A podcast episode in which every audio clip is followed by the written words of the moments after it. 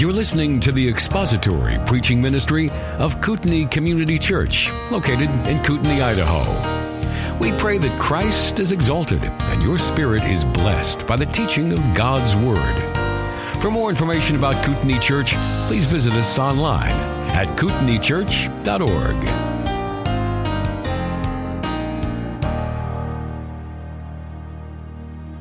Well, we're back in chapter 6, and we'll begin with verse 14 of chapter 6.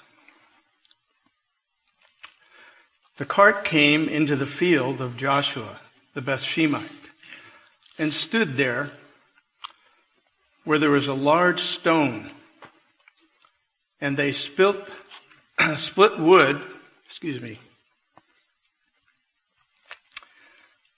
split the wood of the cart, and offered the cows as a burnt offering to the Lord. The Levites took down the ark of the Lord and the box that was with it, in which the articles of gold, and put them in a large stone. And the men of Bethshemesh offered burnt offerings and sacrificed sacrifices that day to the Lord. When the five lords of the Philistines saw it, they returned to Ekron that day. These are the golden tumors which the Philistines returned for the guilt offering the, to the Lord one from Ashdod, one from Gaza, one from Ashkelon, one from Gath, one from Ekron. And the golden mice, according to the number of the cities of the Philistines, belonging to the five lords, both of fortified cities and of country villages. The large stone on which they set the ark of the Lord is a witness to this day in the field of Joshua the Bethshemite. He struck down some of the men of Bethshemesh because they had looked into the ark of the Lord. He struck down of all the people 50,070 men. And the people mourned because the Lord has struck the people with a great slaughter.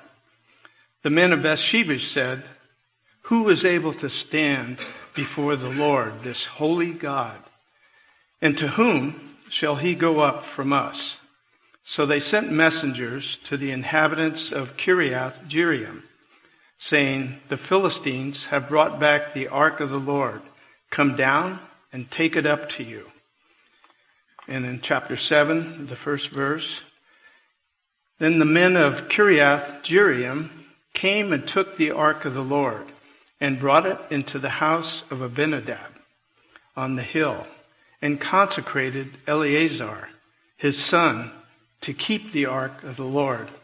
From that day, the ark remained with Kiriath Jearim the time was long, for it was 20 years, and all the house of Israel lamented after the Lord. Well, the first part of this uh, shows us that Joshua of Bethshemesh would probably have never considered that in his field, where there was a large rock outcrop, the Ark of the Covenant would be placed and there left to worship the Lord.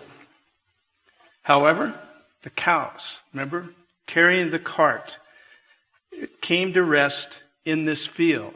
The Levites took the ark and the chest containing the uh, golden objects, which were the guilt offerings given by the five lords of the cities of Philistine, and they were the people that held the ark in captivity.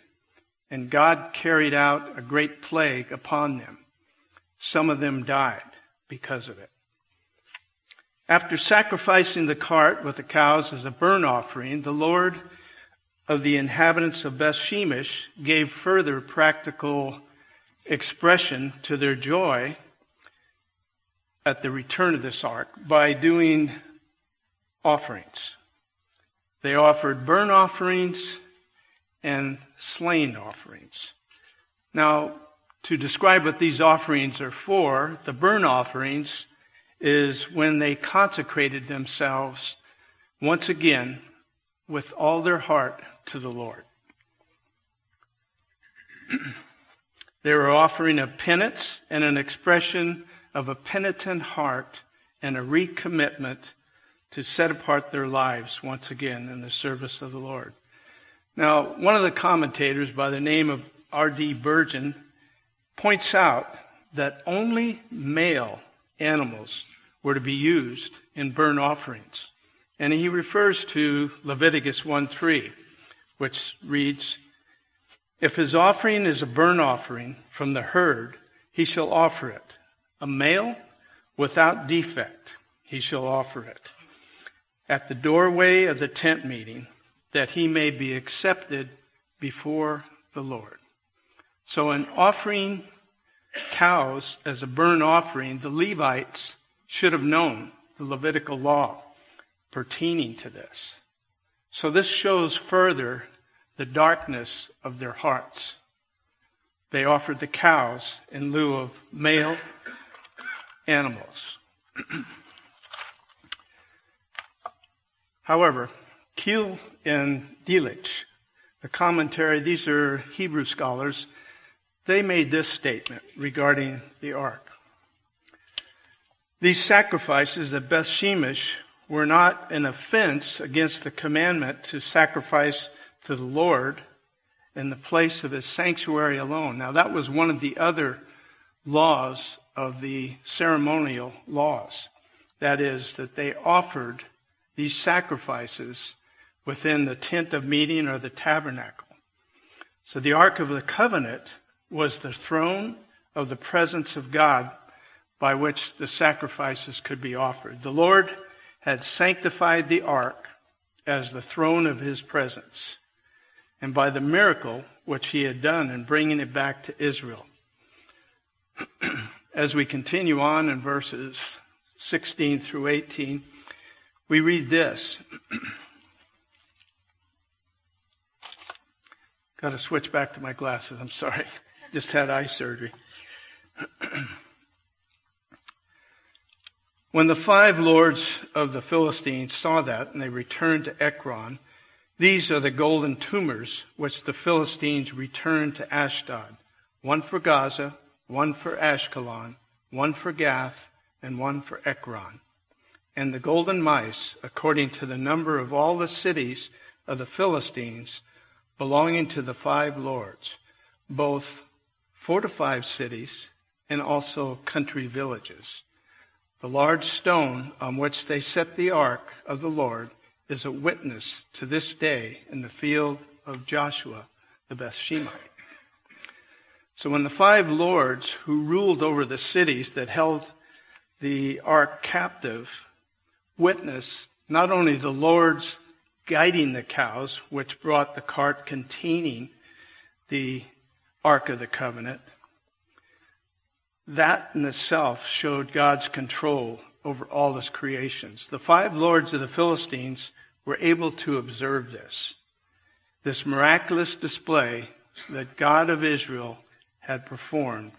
And they witnessed the power of God directing the Ark of the Covenant back to the people of Beth Shemesh. So the Philistine lords over these cities were not only witness of these sacrificial offerings, but they're also witness to the joy of the Israelites as the ark was returned. Apparently, right now, this is the purpose that God had with the Philistines. So we don't see them for a short period of time at least for the time being. The five golden tumors and the five golden mice couldn't atone for the sins of the Philistines. However, the Lord had humbled them. He had revealed to these pagan idolaters that his power was greater than any of their pagan gods. Remember, he destroyed their idol, Dagon. The destination of the ark was no coincidence. The city of Bethshemesh was one of the Levitical cities that was set aside for the clan of Kohath. So we'll read this. You don't have to turn there, but I'm going to Numbers chapter 4, and it reads this.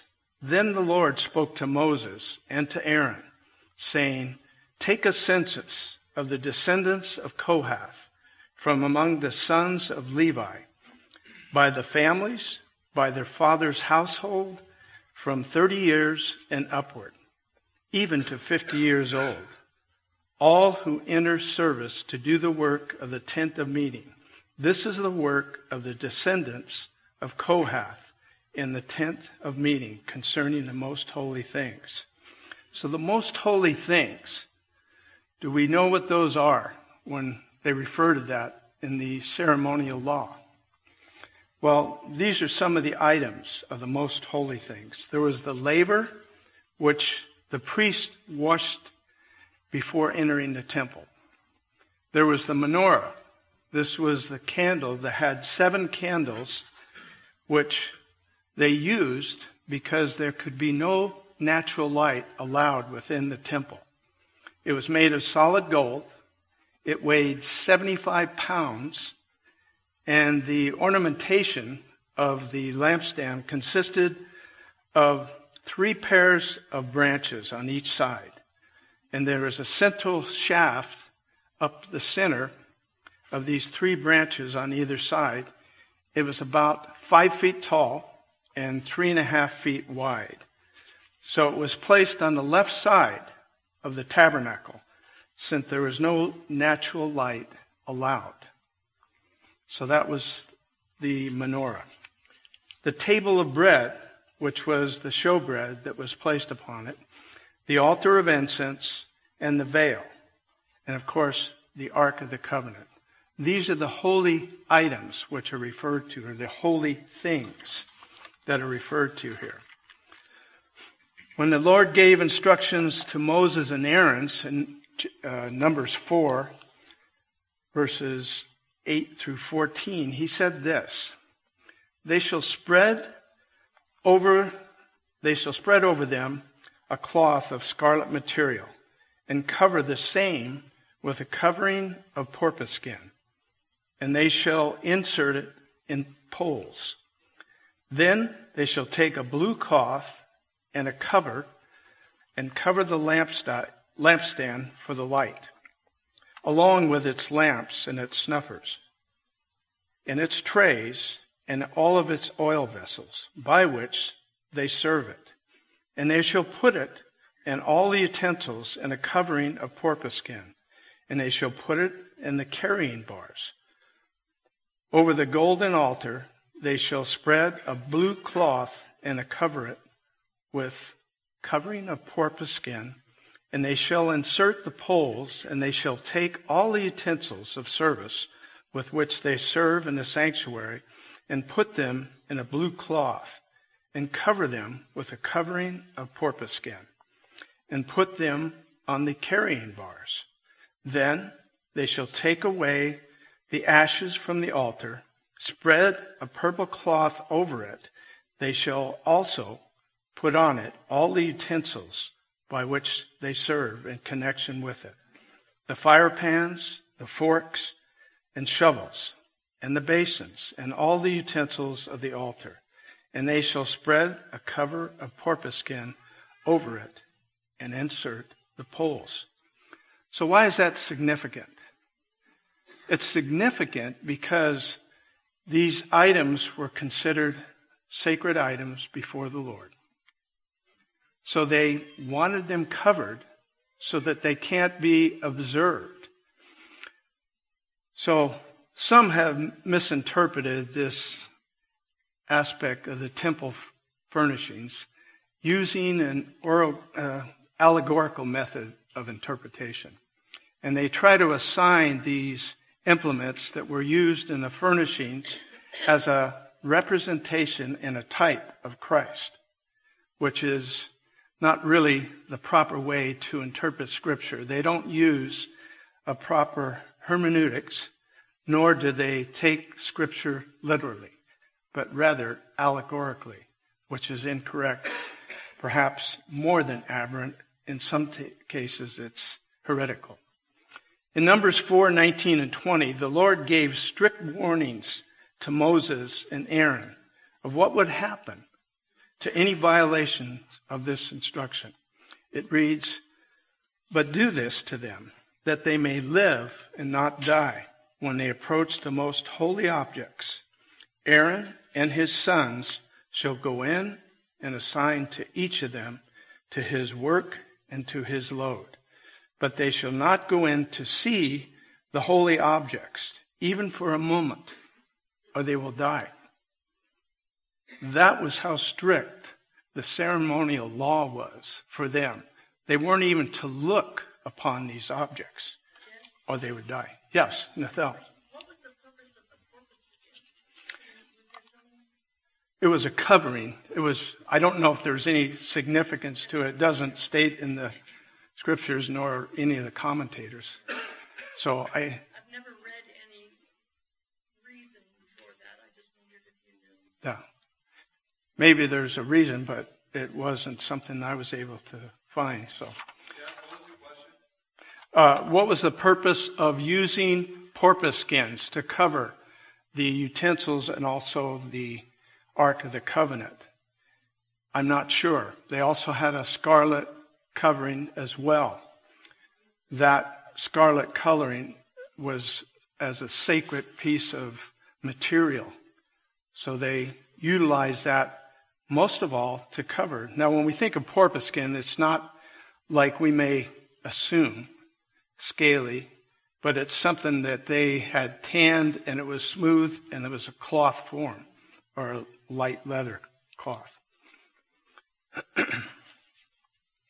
Bethshemesh was one of the designated homes of the descendants of Aaron. We find this in the book of Joshua.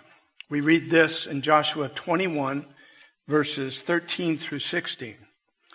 So to the sons of Aaron, the priests, they gave Hebron, the city of refuge for the mans- manslayer, with its pasture lands, and Libnah, with its pasture lands, and Jatir with its pasture lands, and Holon with its pasture lands, and Debir, or Deber, with its pasture lands, and Ain with its pasture lands, and Juttah with its pasture lands, and Bethshemesh with its pasture lands, pasture lands.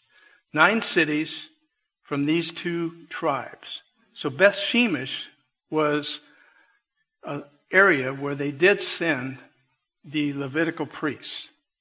That was a priesthood city. So as we continue back in verse 19, we read, He struck down of the men of Beth Shemesh because they had looked into the ark of the Lord. He struck down all the people, 50,070 men. And the people mourned because the Lord had struck the people with a great slaughter. The Philistines are not blamed for sending the ark of God away in a wooden cart. They didn't know any better. If they did, they had no means of transporting the ark by use of the Levites.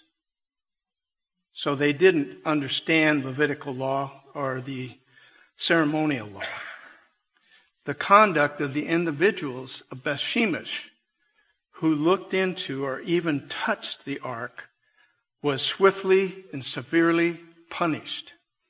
Whatever may have been the precise nature of their conduct, they had not only violated ceremonial law regarding the ark, but they also violated the temple furnishings and all of that.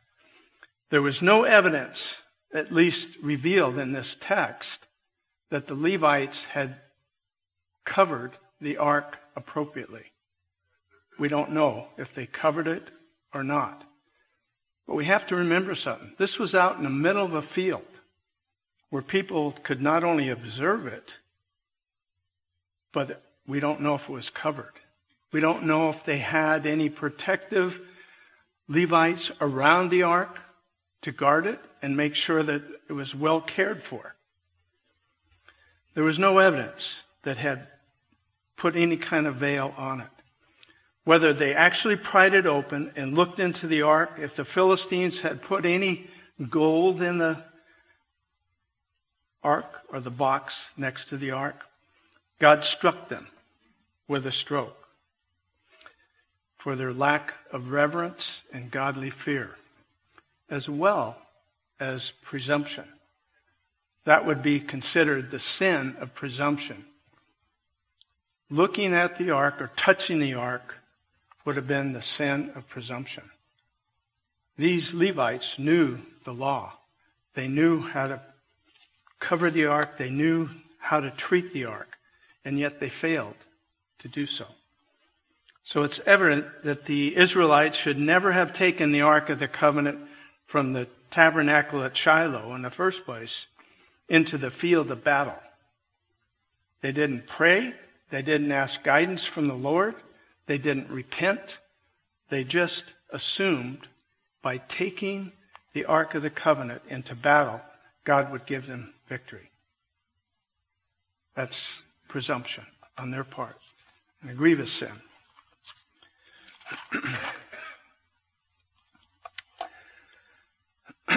the joy of having the Ark of the Covenant returned to Israel was soon clouded by the deaths of these men.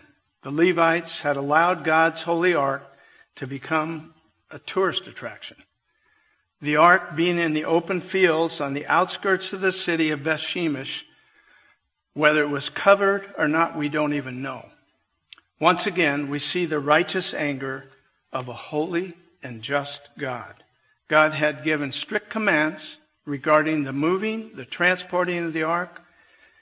Uh, there were four rings on the ark two on each end.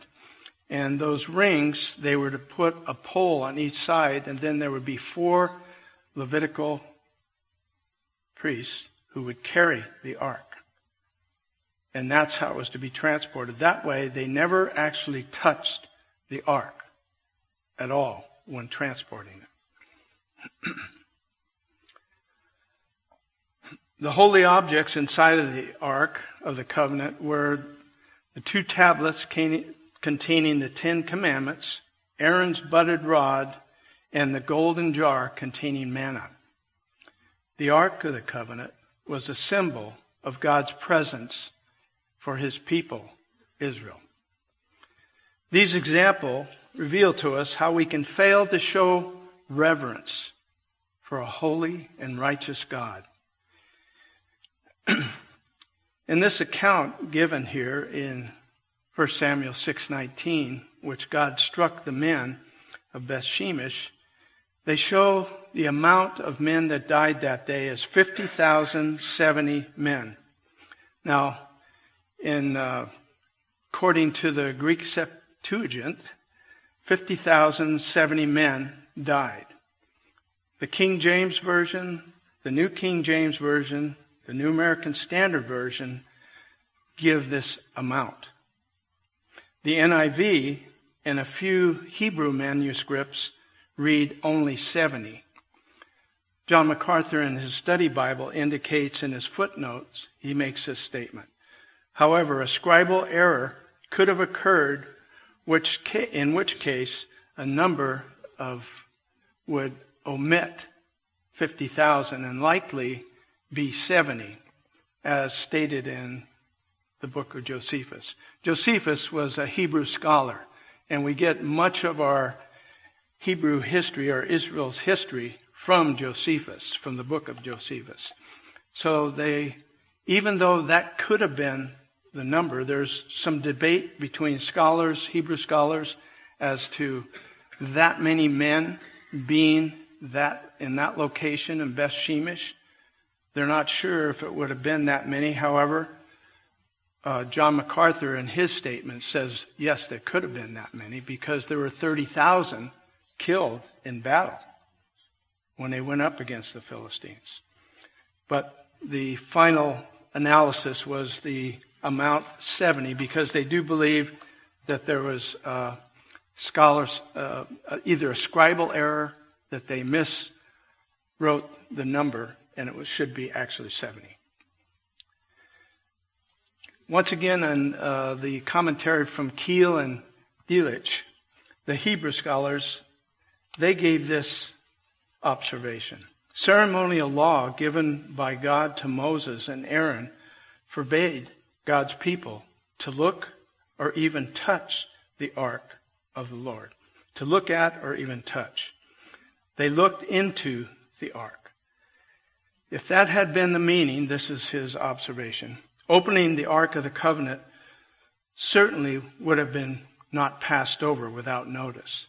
To look upon means to look upon a thing with lust or malicious pleasure, and here, no doubt, signifies a foolish staring which was incompatible with the holiness of the ark of God and was punished with death according to the warning in Numbers 4:20.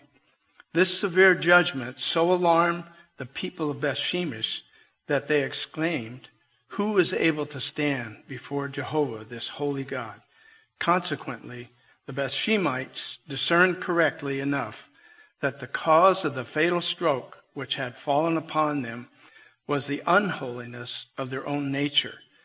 They felt that they were none of them any better than those who had fallen, and that sinners could not approach the holy God. End quote.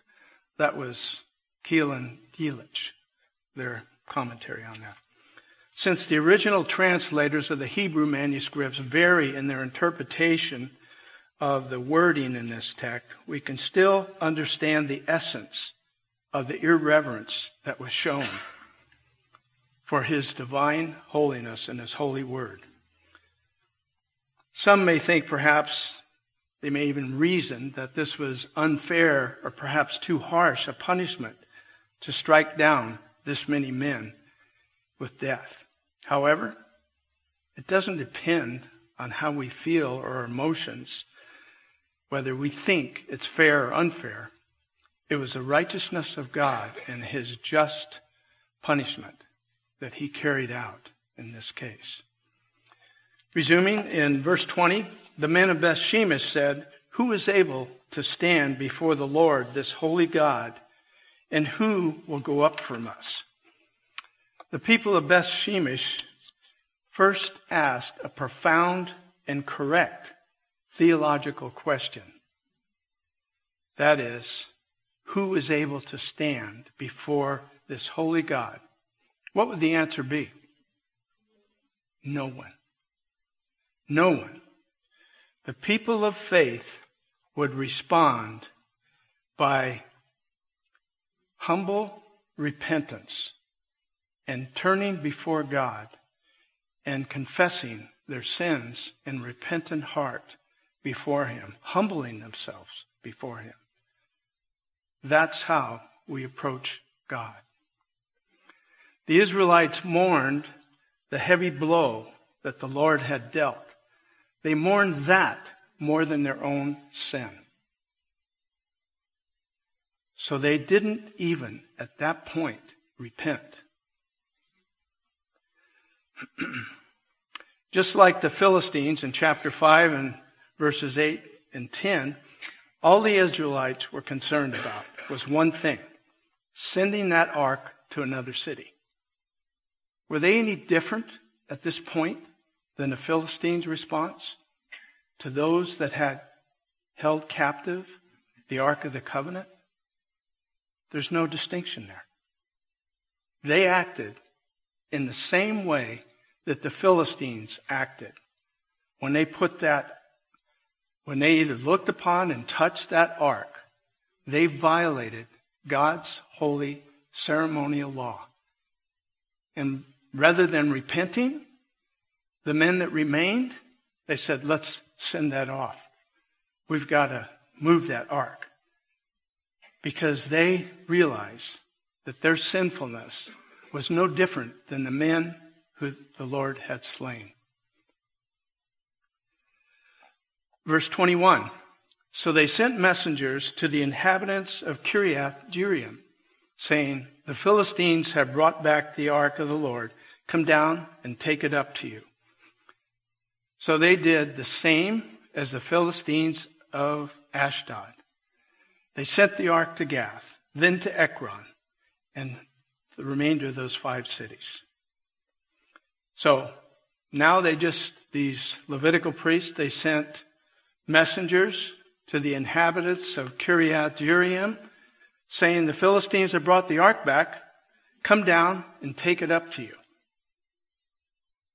They weren't willing to repent and properly care for the ark as the Lord had given them instruction to do. So the response here is no different, again, than the lords of Ashdod, Gaza, Ashkelon, Gath, or Ekron, having the plagues sent to their cities by the Lord. They suffered disease and death. Another commentator by the name of Dale Ralph Davis, in his commentary on 1 Samuel, makes this observation. Believers can fall into the same Beth Shemesh mode of thinking. Some think that they want our God to be casual, easygoing, rather than the Lord of hosts. Some would rather consider God a friendly person to me, rather than a holy, righteous God. So often Christians want to be the controllers of their own lives captain of their own ship rather than realizing God is the sovereign and we are accountable to him. End quote. God wants us to bow before him in his holiness and show our reverence for him. As God's people come before his presence, we do so with humility and brokenness. Perhaps Habakkuk said it best. In chapter 2 of Habakkuk, he says this in verse 20 But the Lord is in his holy temple. Let all the earth be silent before him. He understood what a holy God our Lord is. And he showed that reverence by this verse, this writing. So God's people throughout the Old or New Testament are called to honor God and to honor his word in obedience. We as Christians are called to obey his word as he gives us the empowerment to do so. Christians are not under the Mosaic law, the ceremonial law, but we are accountable to God's word. Going on to chapter 7, verse 1. And the men of Kiriath Jearim came and took the ark of the Lord and brought it into the house of Abinadab on the hill. And they consecrated Eleazar, his son, to keep the ark of the Lord. Think about that. They sent people down to transport the ark, but they consecrated a man to oversee this properly. So at the request of these fearful men at Beth Shemesh, the men of Kiriath Jearim took their place for the care and oversight of the ark.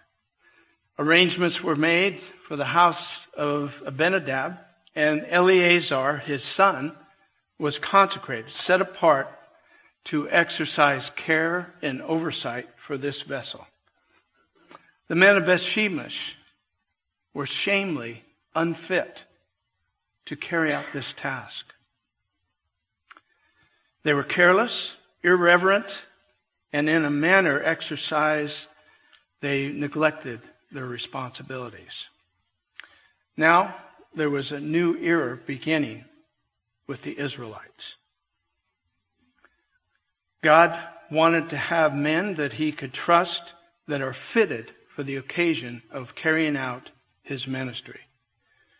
From what we have seen in chapter 6, the Philistines returning the ark to the Israelites, sending it on a cart, carried, which carried the ark as well as a box containing the articles of guilt offering.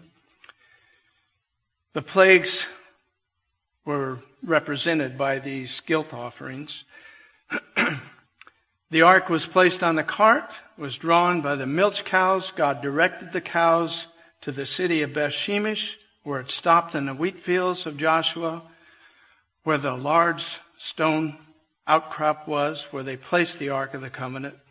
This was all done by the hand of the Lord.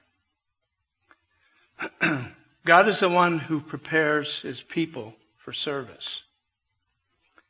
If those whom God has prepared to carry out his work disregard his word, he will set them aside and use the people that are faithful to him to carry out his ministry.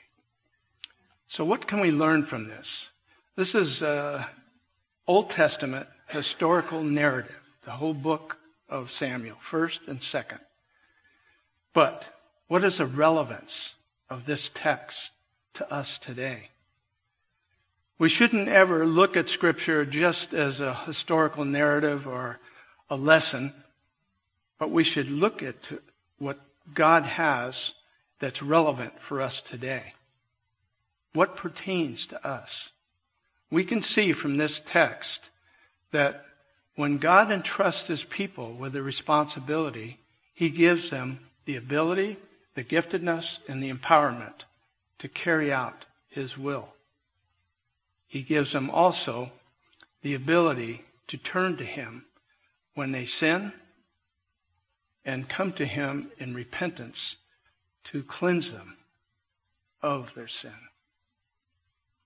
He does this and He uses faithful men. As we consider this text, we learn how important it is to revere, to show reverence for the God that we serve. He penned this not only as a historical account, but for his people to understand that he is a holy God and desires us to worship him and to show reverence for him. So as we look at this text, let's consider this application for us and how we should reverence our Lord and Savior. As God's people, we should show the utmost reverence and honor for a holy and righteous and just God. We're going to close a little bit early this morning, so if you spend time in fellowship or discussing things, uh, just remember that the students are still having Sunday school in the classroom back here. Yes, Mike. Yeah. Did you all hear that uh, statement of Mike? The leadership, those who were amongst the Levites that were leadership, there is nothing mentioned about them exercising oversight or reproving or correcting anybody. It doesn't show any leadership amongst these Levites that would exercise proper care and oversight of the ark. Whether it's silent or whether they just neglected to do so in being casual with the Old Testament ceremonial law, they showed once again the darkness of their hearts. We don't see any leadership amongst them, at least not revealed in the text. Good question. Is there any other questions? Good point. Nathel asks, would they have been afraid of the Philistines? They were very afraid of the Philistines and even more so of God. And rather than repenting and revering him, they were fearful in that way because of their own sin. So to answer the question, they were fearful of not only the Philistines, but also of their own hearts, what God would do to them. They knew. They knew that they were no better than the ones that were killed. So, yes, they were fearful. Good question, Ethel. Any other questions? I don't want us to leave this with uh, any uncertainty about the text. It's clear from this text how God uses his people. And think about this. Uh, Jearim sending down the people, and then they set apart, consecrated, specifically the oversight of the Ark of the Covenant. That showed leadership. They even named the people who were going to oversee it, the man who was going to oversee it. He was consecrated for that work. So as we think of this, that shows with Kiriath Jearim the respect and reverence they had for Jehovah God. They understood the importance of this care and oversight. They knew the ceremonial law, and they were going to keep that law and oversee this ark with righteousness as the Lord enabled them to do so. Thank you for listening to the latest podcast from Kootenai Church. If you'd like to learn more about Kootenai Church or to donate to our church ministry, you can do so online by visiting kootenaichurch.org. We hope you enjoyed this podcast and pray you'll join us again next time. Once again, thank you for listening.